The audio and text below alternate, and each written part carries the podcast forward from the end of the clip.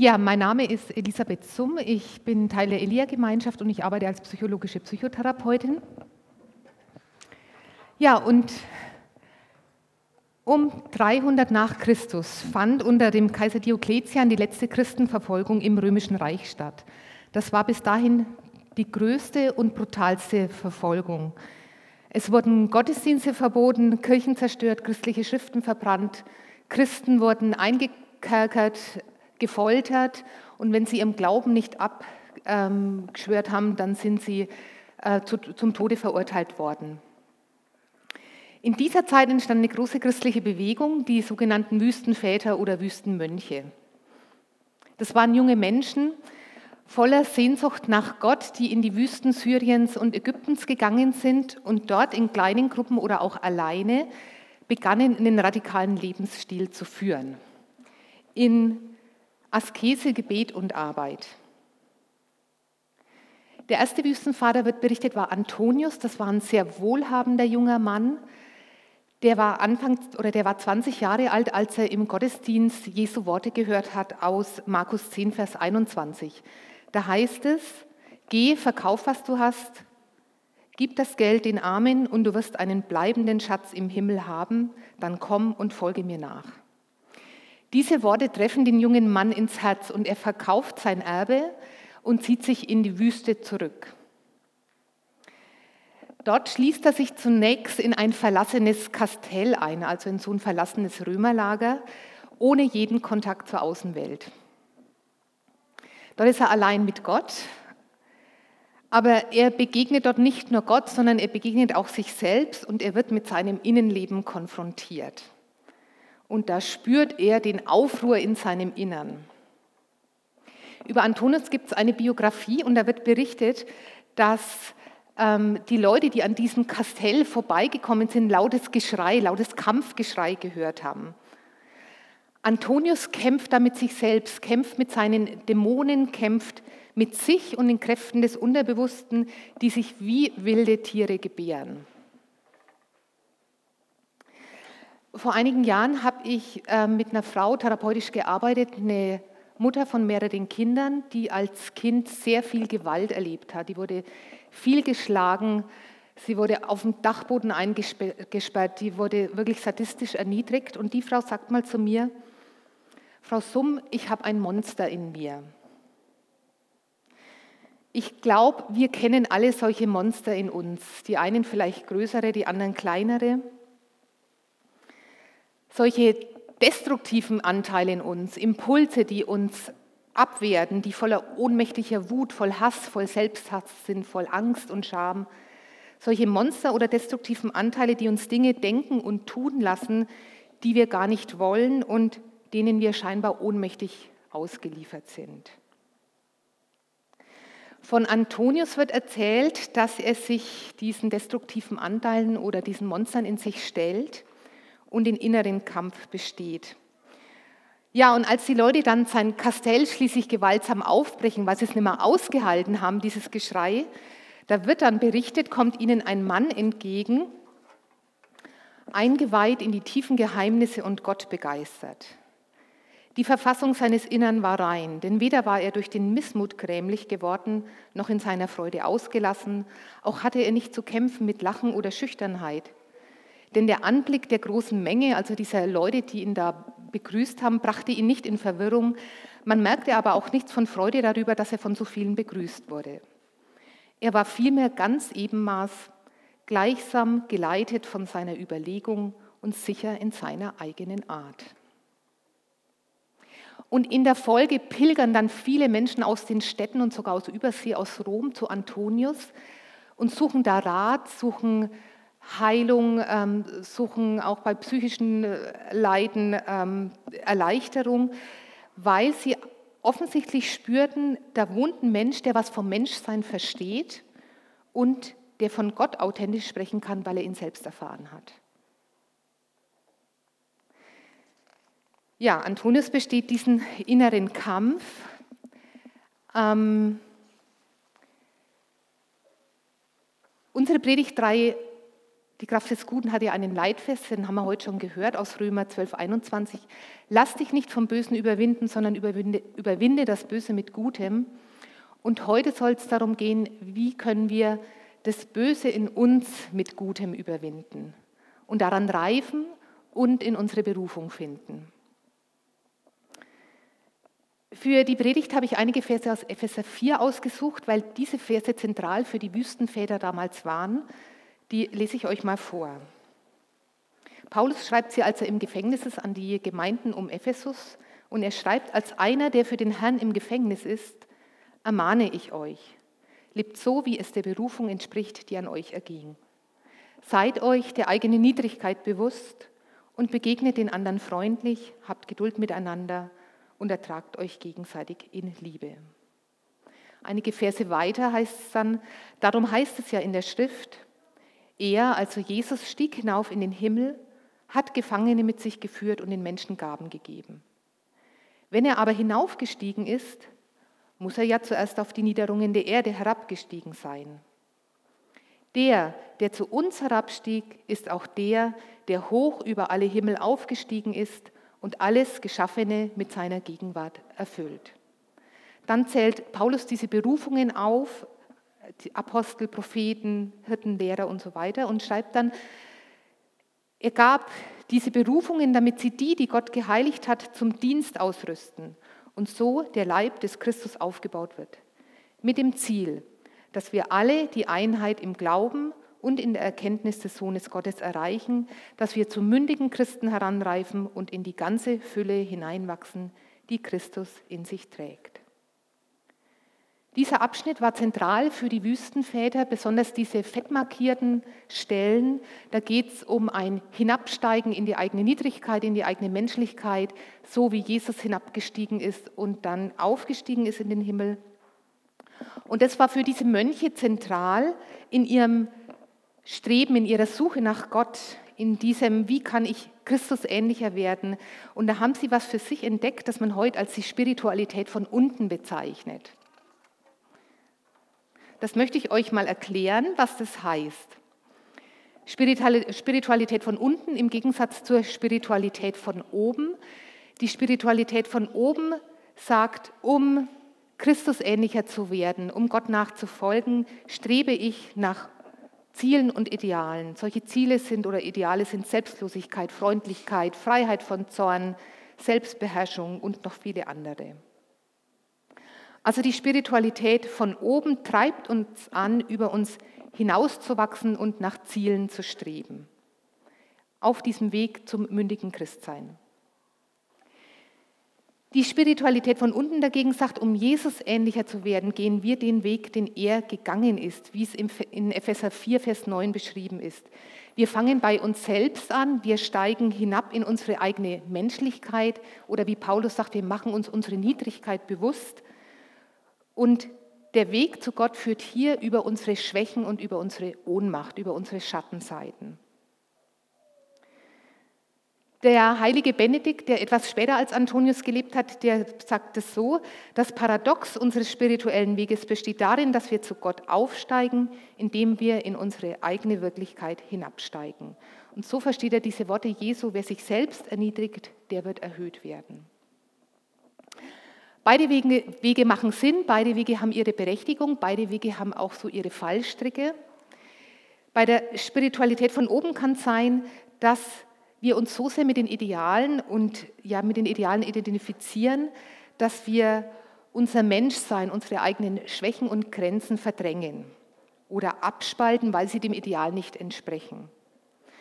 Und abspalten ist immer was Ungesundes und dann wirkt die Frömmigkeit oder der Glaubensstil nicht mehr echt und gesund. Ein Beispiel dazu. Wenn die Spiritualität von oben sagt, Wut darf nicht sein, als Christ muss ich immer freundlich und ausgeglichen sein und als Christ muss ich meine Wut beherrschen, dann kann es sein, dass jemand reagiert, wenn Wut aufkommt, dass er diese Wut unterdrückt oder verdrängt. Die Spiritualität von unten würde anders mit der Wut umgehen. Die würde fragen, was will mir denn Gott durch die Wut sagen? Vielleicht weist mich die Wut auf eine tiefe Verletzung hin. Vielleicht eine Verletzung durch Eltern oder Lehrer, auf die ich mit ohnmächtiger Wut reagiere. Vielleicht zeigt mir auch die Wut, dass ich anderen viel zu viel Macht über mich gegeben habe. Dann wäre die Wut die Kraft oder die Energie, mich von der Macht der anderen zu befreien, um so offen für Gott zu werden. Also die Wut ist nicht von vornherein schlecht. Wut ist ja ein Gefühl, das Gott geschaffen hat. Die Wut wird für mich zu einem Wegweiser, wie Gott mich verändern will. Ja, die Spiritualität von unten birgt auch so ihre Gefahren. Da kann es sein, dass ich durch dieses Anschauen meiner Schwächen, durch dieses viele Selbstreflektieren und dieses Streben nach Erkenntnis, dass das zu, aus, zu einseitig wird und es in Selbstoptimierung ausartet. Und die Gefahr haben wir heute definitiv auch, wenn ihr mal überlegt, wie viele Podcasts, YouTube-Videos, Ratgeberbücher zum Thema Selbstreflexion, ähm, inneres Wachstum gibt. Also da könnten wir uns echt austoben. Aber dann geht das eigentliche Ziel ähm, verloren. Das, die Spiritualität von unten hat zum Ziel, dass wir reifen und diese Reifung steht immer im Dienst am anderen. Paulus wiederholt es auch mehrfach in Epheser 4, das seht ihr wieder auf der Folie mit diesen farbig markierten Versen. Das, dieses Bewusstmachen der eigenen Niedrigkeit ähm, hat zum Ziel, dass ich quasi in meine Berufung und in den Dienst an den anderen finde, so am Vorbild von Jesus und letztlich, dass ich zu einem mündigen Christen heranreife und in diese Fülle hineinwachse, die Christus in sich trägt. Ja, ich möchte jetzt mit euch äh, mal gucken, so was können wir von den Wüstenmönchen lernen und von ihrer Spiritualität von unten, dass sich die Kraft des Guten in uns entwickeln kann oder anders gesagt, dass sich diese destruktiven Anteile in uns oder diese Monster, wie meine Patientin das bezeichnet hat, dass wir die überwinden und daran reifen. So in seinen in seine eigenen Verletzungen, in seine eigenen Schwächen zu gucken, ähm, diese Schattenseiten von sich anschauen, das ist ja was, was wir eigentlich nicht gern machen, weil es ist anstrengend, es ist oft mit Schmerz verbunden und die wenigsten Menschen konfrontieren sich freiwillig mit ihren Schwächen oder Schattenseiten. Meistens lassen wir uns auf solche Prozesse ein, wenn wir in einer Krise sind und wenn wir merken, wir sind an unseren Idealen gescheitert. Was hat die Wüstenväter eigentlich angetrieben, diesen Weg zu gehen. Dazu ähm, finde ich es interessant, mal die Gesellschaft anzuschauen, in der diese Wüstenmönche gelebt haben. Es war ja die Zeit der Christenverfolgung. Menschen waren massiver Gewalt ausgesetzt und solche Einflüsse hinterlassen Spuren in der Seele und wollen verarbeitet werden. Gewalt in jeder Form, verbale Gewalt oder körperliche Gewalt, wird verinnerlicht und will verarbeitet werden, ansonsten stört sie unsere Beziehungsfähigkeit. Und ich glaube, das haben die Wüstenmönche in ihrer Suche nach Gott gemerkt, dass da auf dem Weg zu Gott riesige Steine im Weg liegen, die sie behindern, zu Gott zu kommen. Es wurde 2013 eine Studie veröffentlicht. Da wurden die sogenannten Bloodlands untersucht oder auf Deutsch Blutländer. Das sind bestimmte Länder aus dem ehemaligen Ostblock. Dazu gehören die baltischen Staaten, Polen, Russland, Ukraine und noch zwei, drei andere.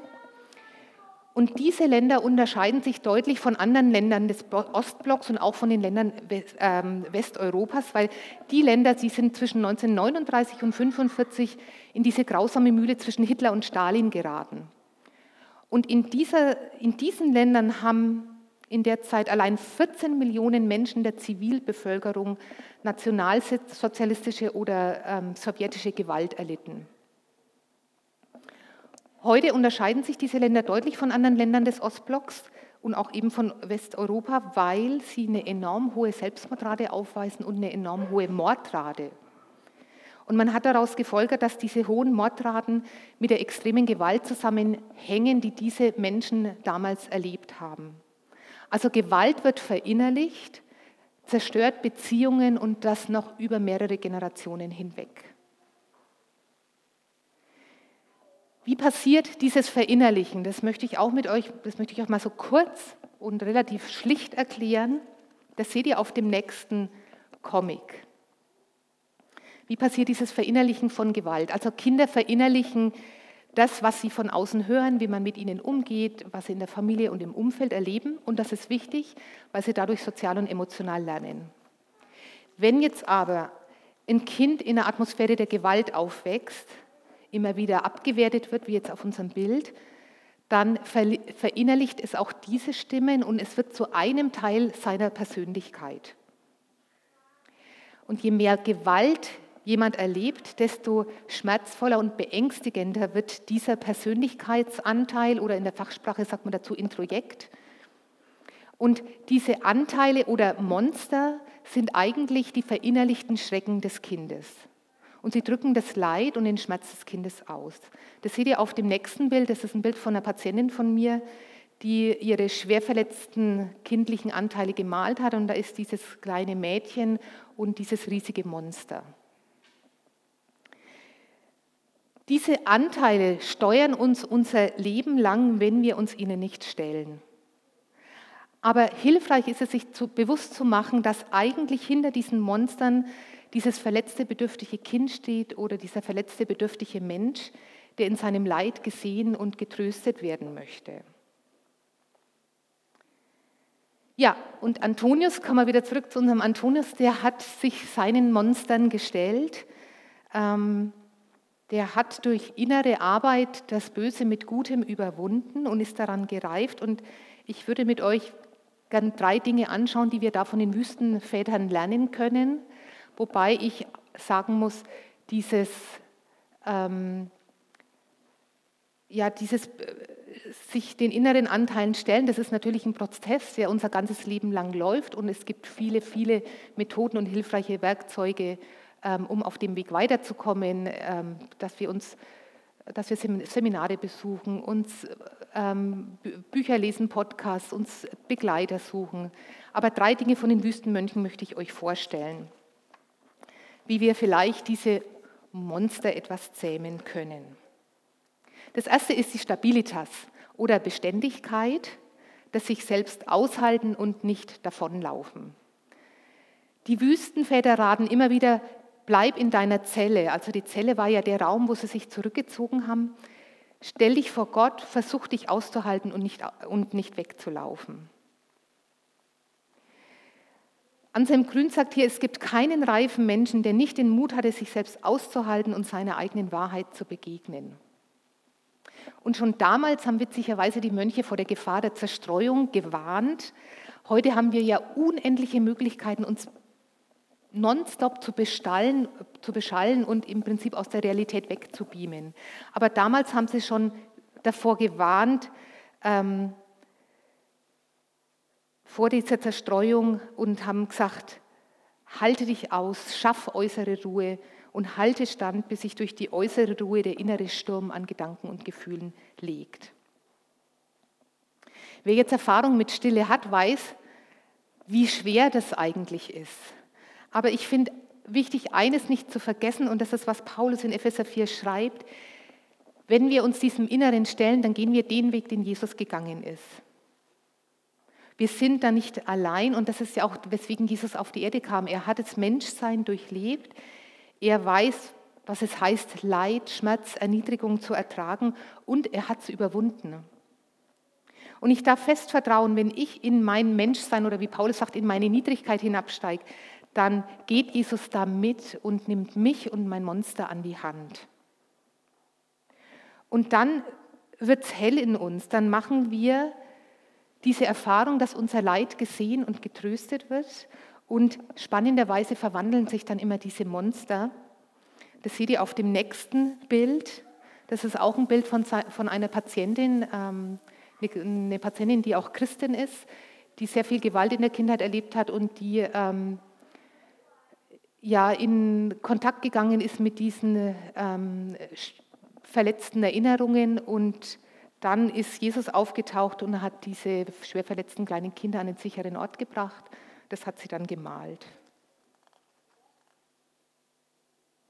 Ja, ähm, die Monster verwandeln sich und ich kann anfangen, diese Anteile anzunehmen und dann verlieren sie ihren Schrecken.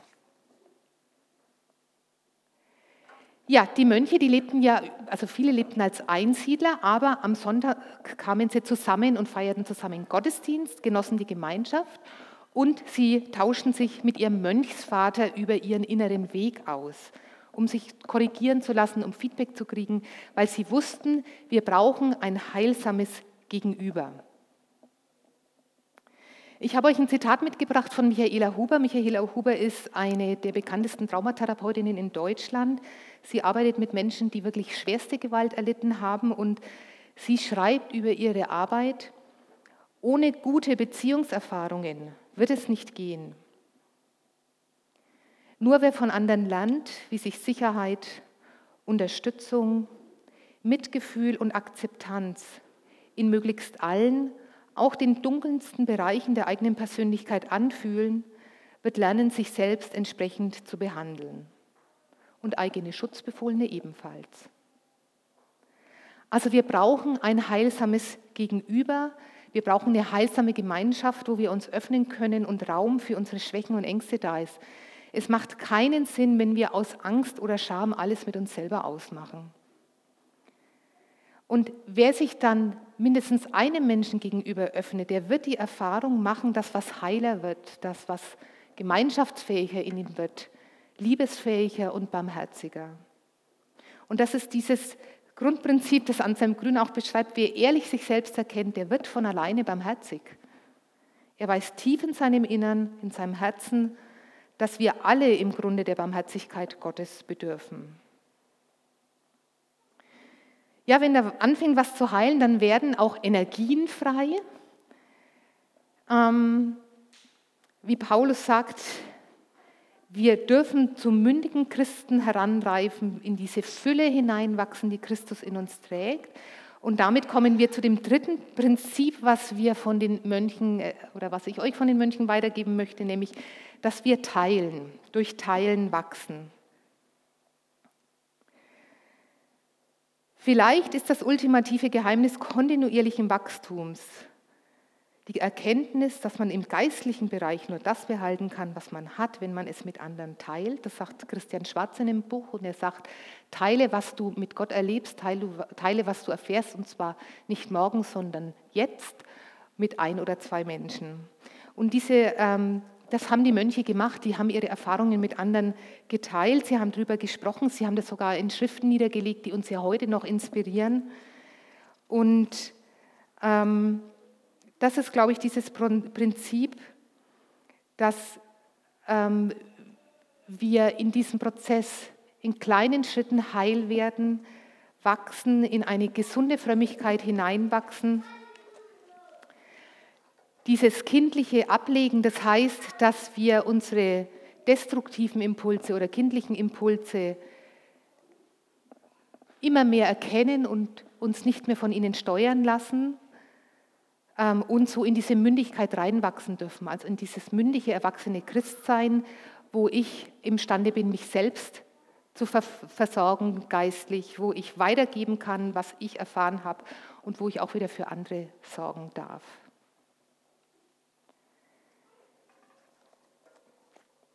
Das wünsche ich uns allen.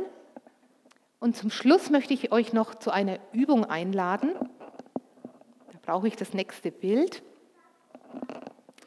Wer bei Gott im Berg war, der kennt diesen Raum. Gott im Berg ist ja der Kreuzweg, den Elia jedes Jahr an Karfreitag oder Gründonnerstag, Karfreitag macht. Und dieses Jahr gab es diesen Raum, wo man sich in das Licht Gottes stellen konnte. Und ich würde gern mit euch eine Lichtübung machen. Das ist eine Übung aus der Psychotherapie. Diese Lichtübungen gibt es da in vielen Varianten, weil man einfach festgestellt hat, dass Menschen, die so viel Dunkles und Gewalt erlebt haben, es als unglaublich heilsam empfinden, sich mit Licht zu füllen. Und ich würde gern eine Übung mit euch machen ähm, und bitte euch dazu aufzustehen. Wer die Übung nicht mitmachen will, darf gerne einfach aus dem Fenster gucken und an was anderes denken. Also die, ich, ich lade das meine ich nur in der Form, ihr seid eingeladen, diese Übung zu machen, aber guckt gut für euch, ob das gerade passt. Und damit lade ich euch jetzt ein, aufzustehen. Wir erklären ja in der Psychotherapie, erklären wir immer jede Übung vorher, weil einfach der Mensch wissen soll, was auf ihn zukommt, dass er ein Gefühl von Kontrolle hat.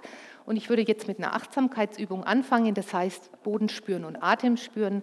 Und dann lese ich einen Text vor, wo ihr euch vorstellen dürft, dass vom Himmel ein Licht kommt, das euch füllt, durch die Füße austritt, einen Lichtkreis um euch bildet und nach oben wieder in einem Kegel euch quasi in den schützenden Lichtkegel stellt. Ja, und dann lade ich euch jetzt einfach ein, wenn ihr mögt, schließt die Augen oder fixiert mit den Augen einen Punkt im Raum und nehmt erstmal wahr, dass der Körper Kontakt zum Boden hat. Dass die Füße festen Kontakt zum Boden haben. Christus, der Fels, auf dem ich stehe.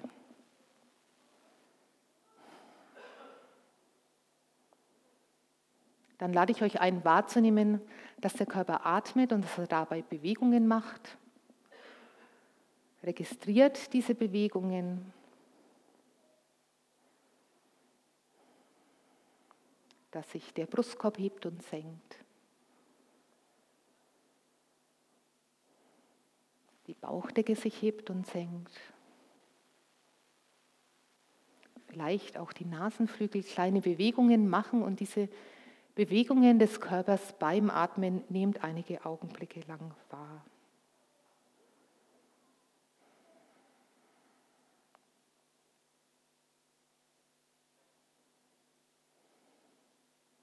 Ja, und dann lade ich dich ein, stell dir vor, wie von oben aus dem Himmel schöne, klare Energie durch deinen Scheitel in den Kopf hineinfließt.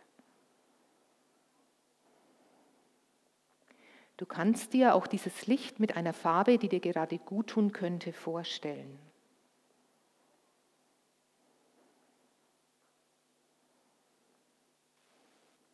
Dieses Licht erfüllt nacheinander deinen Kopf, deinen Hals, deinen Brustbereich, deinen Bauch und weiter hinunter, bis dein ganzer Körper ganz von diesem wohltuenden und erhellenden Licht erfüllt wird.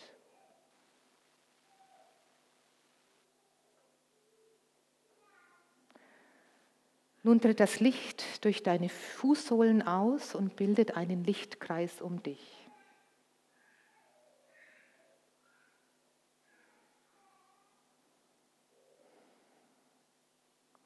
Nun dehnt sich dieses Licht weiter aus, es zieht sich wieder nach oben und bildet eine schützende, kräftige Hülle um dich herum. Einen schützenden Lichtkegel.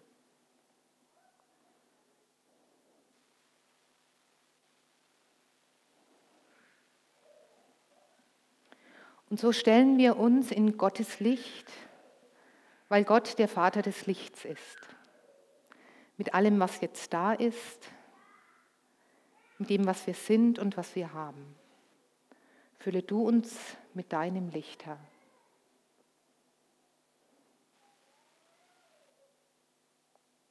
Amen.